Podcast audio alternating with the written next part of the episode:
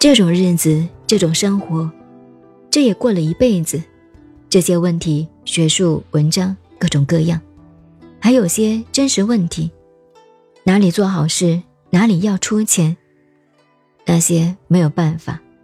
所以我也很想学财神法，天天有钞票来就好办了，有钱出来。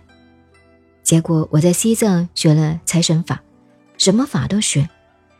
财神法我不喜欢学，那个财神法学了以后，天天要供养。玄密宗是富贵法，一天供养。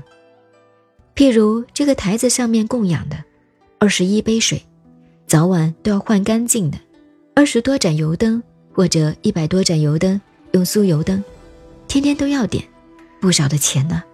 那个油，然后还要烧护摩，什么都要烧化。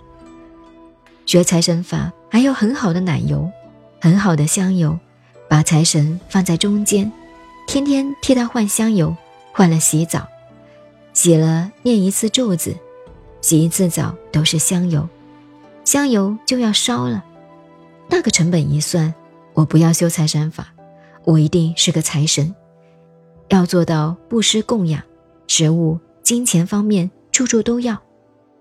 孔子说的，博施济众，尧舜由病。要做到世界上的人需要钱、需要物质，通通满足大家的愿望。